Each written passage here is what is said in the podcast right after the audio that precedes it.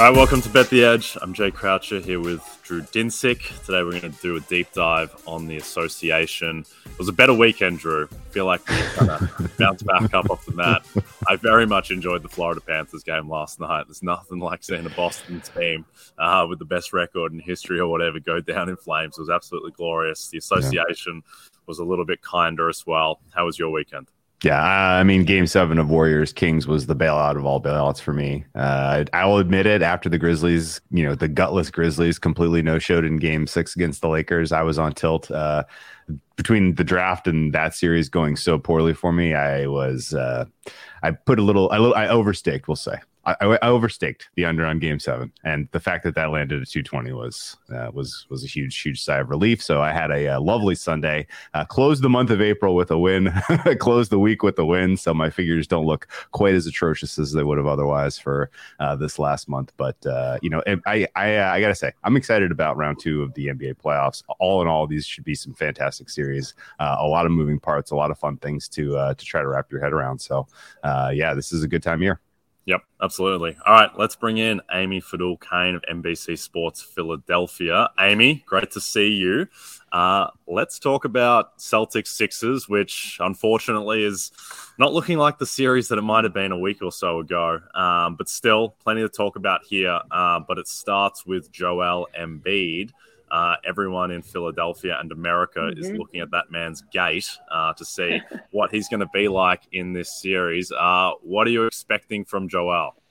I mean, you know, I'm expecting him to play at some point, but that's the big question, right, guys? I mean, when is he going to play, and how will he look? What will he be wearing? Uh, will he be wearing a knee brace uh, when he comes back? We all remember a couple of years ago when he came in as the masked man so it's it, this is it's deja vu. It's Groundhog Day. It's everything all rolled into one here in Philadelphia. It's uh, a day that ends in Y and a month that has the number five in it. You know, it's just every single year you're thinking, can we get to the playoffs healthy with Joel? And the answer, unfortunately, has repeatedly been no. The only year that he was healthy was the sweep by the Celtics in the bubble, yeah. which didn't help. It, you know, Ben Simmons obviously got hurt in that one. But yeah, this is, uh, you know, the expectations are monumental. This is a team in the Sixers that have not gone past the second round since 2001. They know that. We all know that. Actually, I talked to PJ Tucker uh, the other day, and he's like, I wasn't aware of that. I'm like, well, it's because you're new here. But everyone in Philadelphia knows exactly the history and what's at stake. And PJ Tucker, actually, even if he didn't know that to the degree, the 2001, he knows that this is when the playoffs start. He said that after they they swept the Nets. The first round is gravy and all that. This is a guy that's been to the mountaintop. He said, listen, this is when playoffs start. And he said just this week, he said, if we don't have Joel Embiid, that sucks. I mean, that, that was a quote. That's a direct quote from PJ Tucker. So, um, yeah, I mean, it's it's concerning. Listing him as doubtful, uh, Joel Embiid for Game One. He made the trip, uh, obviously, to Boston in hopes that he can play, but it doesn't look good for Game One. And I think that you know the the line's going to show you that. You guys are seeing it. I mean, if Joel goes, that'll swing a lot more. I would think. I would think it would be cut in half. About it would probably go from you know seven or eight to four. But right now, it looks like he's not going to play, and that's that's huge. They have proven that they know how to win without Joel. They've not proven how to beat the Celtics without Joel. So that's a thing. Yeah, from what I know, this is the type of injury that would take four weeks to recover if it happened in the regular season. So the idea of throwing him back out there, number one, not only it, not only is it unlikely that he will have recovered in time, but you, you risk greater injury. And this is mm-hmm. this is the MVP of the league. I don't know that you really uh, you know put him through this uh, at the at the risk of uh, you know missing a good chunk of next season if something happens. So uh, I wouldn't expect him to go. And in general, his physical play style, it seems at least like mm-hmm. he's going to need to figure out a different type of way to conduct himself in the playoffs if he's going to ever have a healthy run. Because something about just the nature of playoff basketball seems to uh, be a magnet for him to have these kind of meaningful injuries. But um, let's kind of pivot away from Embiid a little bit, and I'll ask you something else about this series. So.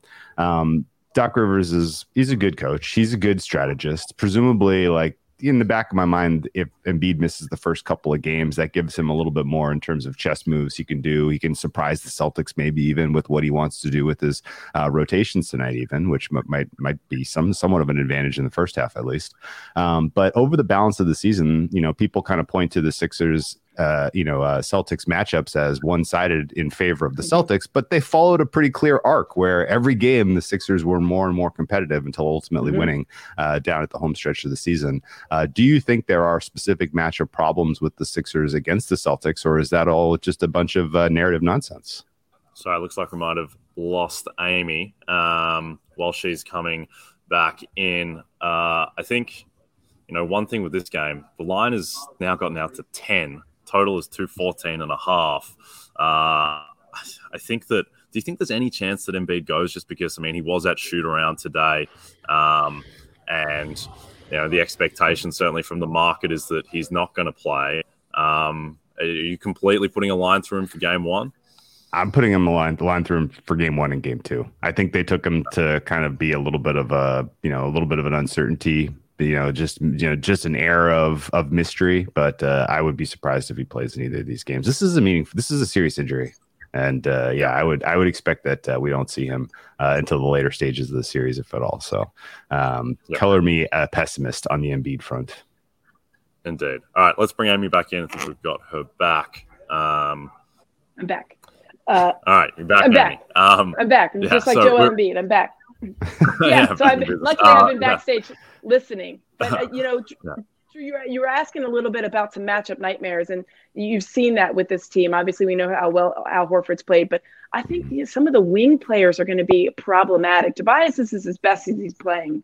Uh, mm-hmm. certainly defensively and offensively, but Marcus Smart is always going to be a problem, and Jayson Tatum is a problem for anybody when you think about it. So there's a lot of individual matchups that I think create some issues for the Sixers athletically, Tyrese Maxey can match uh, anything the Celtics are going to bring. But after that, it kind of falls off. James Harden, for all of his greatness at passing and shooting, he's, he just he's lost a step. He's never been that athletic guy, right? He's never been that guy. He's more of like a we call him like a glorified YMCA player, and I mean in the nicest way possible, the best YMCA player you ever did see but that's just not his game. He's a he's not a guy that's going to razzle dazzle you. Um, he's just going to outthink you and try to outsmart you, but he's not going to out athletic you if that's a word. So I think that there's some issues on that front. Um, and who, for all of his improvements defensively, he still is uh, uh, not quite there with the rest of the team.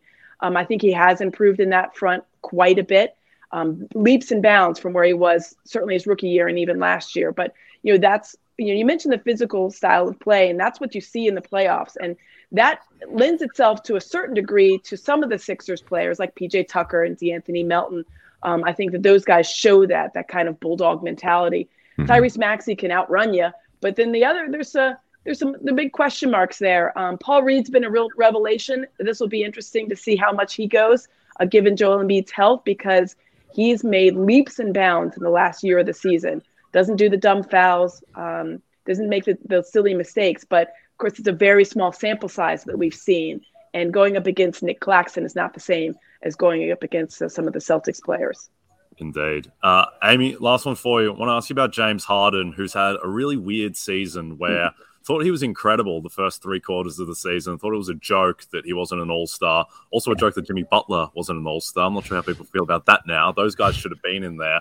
Uh, Harden think back to that game that he had against Milwaukee to end their winning streak, where he was the best player on the floor. Mm-hmm. Game with Joel and Giannis, and then you know he gets hurt towards the end of the season. He didn't look great in the Brooklyn series. I thought that Game Four, in particular, without Joel, he just doesn't didn't seem to have that explosion that you know, forget about his Houston days that he didn't have the explosion that he seemed to have six weeks ago. So, mm-hmm. you know, what have you seen from James? What have you heard about his state coming into this series? Yeah, I think he's a little bit banged up. We know that he dealt with that hamstring injury last year and it's kind of reared its head in ugly in ugly ways other instances, like not necessarily the hamstring per se, but it's kind of manifested its way. You've heard about some foot injuries and some knee tweaks and things like that. But I think that that's all kind of interconnected. I think when these guys go through the rigors of the season, obviously no one ever enters the playoffs 100% healthy. That's just impossible after an 82 game regular season. But he definitely looks hobbled is probably too strong of a word, but he looks limited at times. And I think that when he's trying to run the style of offense, especially um, against very physical teams, you do worry about how that's going to be for him because they know that. I mean, any opponent ever is going to exploit whatever weakness you see. So if you watch James Harden, even in practice, even in warmups, you can tell there's a little bit of a hitch uh, when he's going up and down um, the court. You can tell there's a little bit of pause. And the thing is, he's such a good player, to your point, Jay, that he can kind of overcome some of it. But you're starting to see the cracks in that surface, and you're wondering, all right, well, you've had a week and a half off now. I know you went to Vegas. So let's like, you know, let's get it together, James Harden, the week and a half, put yourself in a hyperbaric chamber, whatever you did out there, and let's go because this is this is where legacies are made. And his legacy right now is a great player that's never won it. Um, and I, I will take one thing with your all-star game. I think at one point after all of the people canceling for injuries and everything else, I think they came to him and he said, It's in Salt Lake no, I'm good. I'm good. I'll just stay here. I'll go wherever. I'm just kidding. You probably didn't but it wouldn't surprise me. But yeah, Embiid, I mean, the uh, we could go on and on about the All Star game. Embiid wasn't a starter. Yeah. What? what? Uh, they yeah, and uh, by the way, two of the two of the five starters finished in the Western Conference. Uh, one of them not on a playoff team, but we'll get to yeah, that. Exactly. We'll, we exactly. can talk about that another day.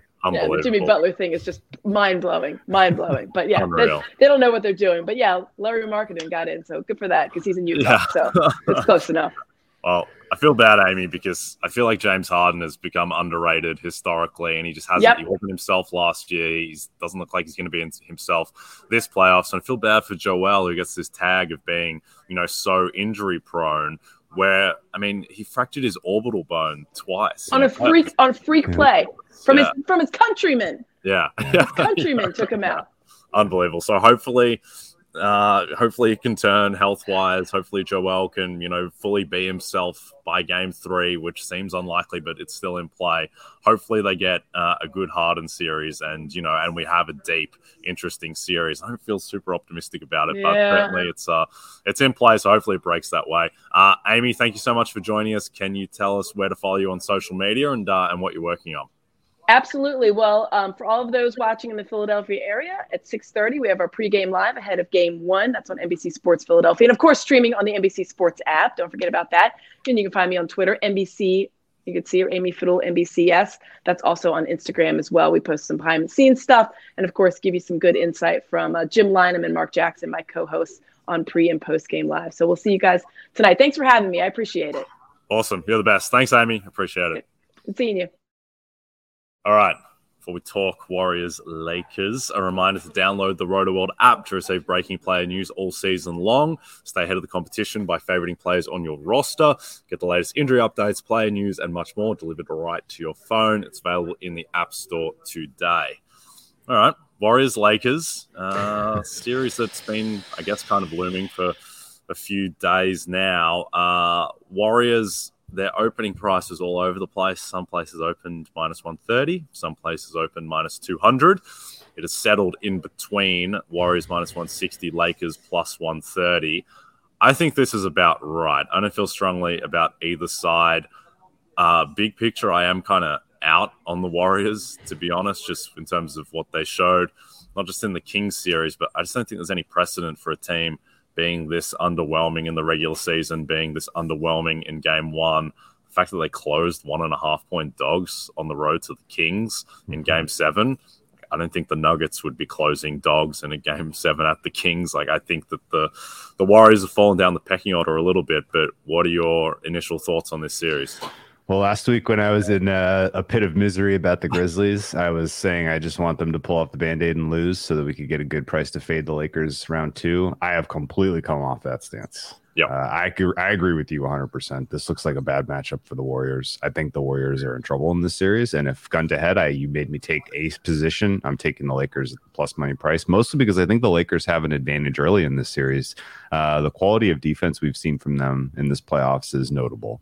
Um, and in particular their ability to counter speed to play unbelievably well in transition i think uh, is is meaningful because the warriors have been getting a lot of cheap points that way uh, for going on most of the season particularly in these playoffs. I think this is going to be a huge huge uh, adjustment for them coming off of a king series where there was literally you know, no defense at the rim. Uh, and now you get to go against uh, Anthony Davis, who's playing at an all defensive level. Um, it's going to be interesting to see if they can uh, find ways to overcome that. The Warriors are going to need good shooting uh, in order to advance in this one, I think. Uh, and I think the Lakers, if they can get the same type of contributions they've gotten out of their bench so far in these playoffs, uh, then they're live to win this series. I like the Lakers mostly in game one.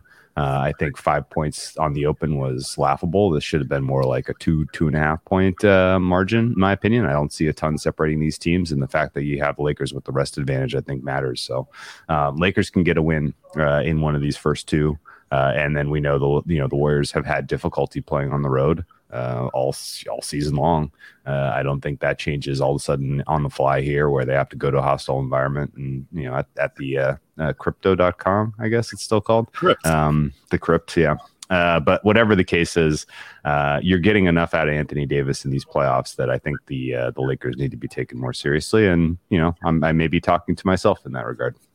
yeah, I think a couple things with this series. One, uh, in terms of the Warriors falling off and not being the team they were last year, I think the, the big thing with this team is that Jordan Poole has just turned into he's just been useless. Uh, and I think a bit of that is the ankle injury that he's carrying, but he was he was having a pretty bad season before that, at least relative to expectations. And he kind of he receded in importance during the playoffs last year, where you know he wasn't playing 35 minutes a game in the finals or anything like that. But just the fact that he's fallen off now the team, like Steph Curry is the only guy on the team who can dribble uh, right now without turning the ball over like Paul. And so I think that the team has just become, you know, hugely, hugely dependent on Steph in a way that they weren't last year to the same extent. Uh, and the defense isn't at the level that it was last year.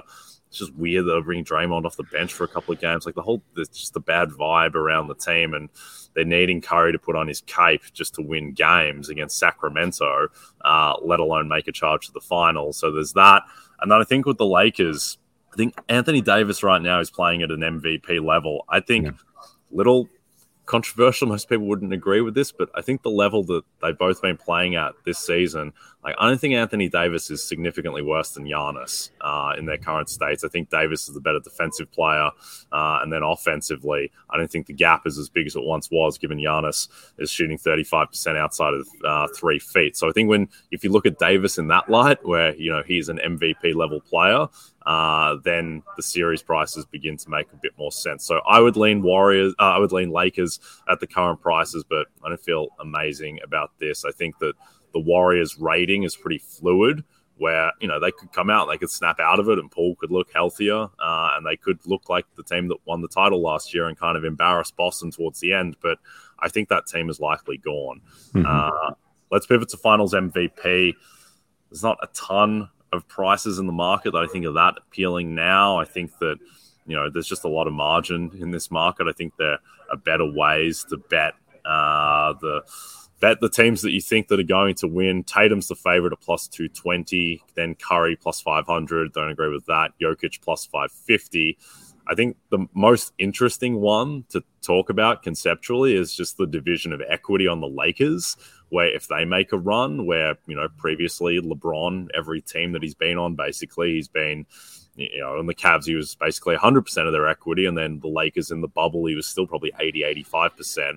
I think that's beginning to shift a little bit towards Anthony Davis. Mm-hmm. Um, I mean, what would you make top of head the breakdown between LeBron AD? Is it 70 30? Is it 60 40?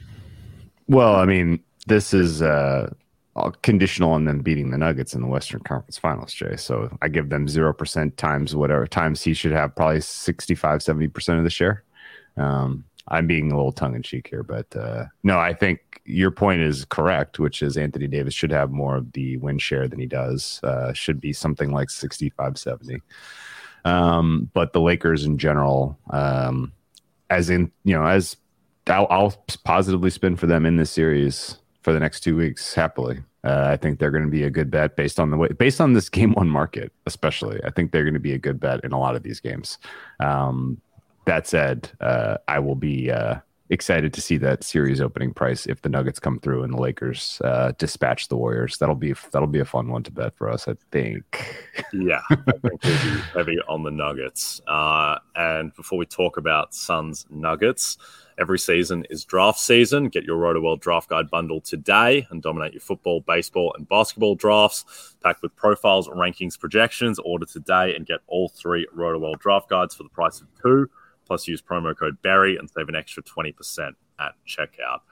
So with those Nuggets, uh, the Nuggets Sun series price has been inexplicable to me from the yeah. start. The fact that the Nuggets were three and a half point favorites at home in game one, but we're plus 125 to win the series. Makes no sense whatsoever. I still don't think the series price makes a ton of sense, given that the Nuggets are now four and a half point favorites uh, in game two. And I think the best bet to make in the NBA right now is betting on the Nuggets to win the West.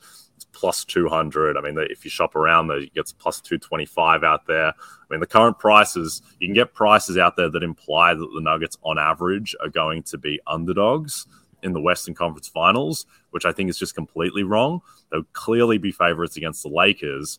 And the fact that the Nuggets are four and a half point favorites in game one and the Warriors are four and a half point favorites in game one against, uh, sorry, the, the Nuggets favored in game two, and the Warriors are favored by the same amount in game one against the Lakers, and the Lakers are worse than the Suns. That would imply, you know, there's more context beyond that, but that would imply that the Nuggets are better than the Warriors, according to the market, uh, and thus would be favored with home court over them. So I think the Nuggets will be favored in the Western Conference Finals, uh, and that is the best bet on the board at the moment. But what do you make of game two, Nuggets Suns? Yeah, uh, lean Nuggets, but didn't play at four and a half. I think um, we're getting close to fair uh, on that one. Uh, adjustments are available for the Suns. I'm not sure if you kind of digested the way that the Suns decided to run their offense in game one, but um, taking that many threes is not a sustainable strategy. They are almost certainly going to have to come up with some way, somehow, to uh, you know make the Nuggets respect the uh, you know defend the three point line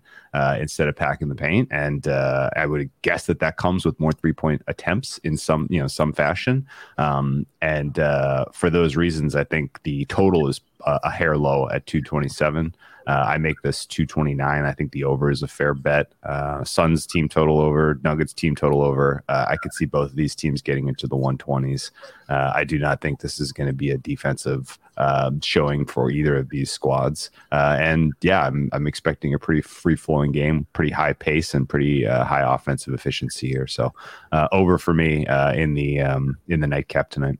Yeah, just quickly on this one, I think the idea that there's an idea out there that the Nuggets match up really poorly against the Suns because of what the Suns did two years ago to Jokic when Paul and Booker shot 55% from mid range. By the way, uh, Facundo Campazzo, I think, was starting for that team. Like, there's not much to read into that, I think. And I think what we're seeing, well, so it was one game, but at the same time, like, I think the Nuggets actually match up pretty well with the Suns because the Nuggets' deficiencies – you know, in theory, a Jokic at the rim, while this team doesn't get to the rim at all in Phoenix. Uh, and then Jokic having to be out on the perimeter guarding guys like Steph Curry and Damian Lillard and having to put two on the ball and, you know, the defense then in rotation and the Suns jacking threes. Well, the Suns don't take any threes at all. And then there's this idea that Ayton is the Jokic stopper because he had a good series against him two years ago. Like Ayton's not at that level at all. He's fallen off completely. And this the idea of this Suns team is that they had four All Star level players. If they've got two and a half instead, and Ayton is checked out, then this team is not nearly as imposing um, as the idea of it was a couple of weeks ago. So mm-hmm. I think the Nuggets are going to win this series. Uh, I think the line for Game Two is fair, but uh, I think Nuggets futures are the play. All right. Don't forget to check out NBCSportsEdge.com for more information to help you with your wages. Thanks, everyone for listening to us in podcast form or watching us on the NBC Sports YouTube channel. I'm Jay Croucher and Drew Dinsick. We'll see you tomorrow.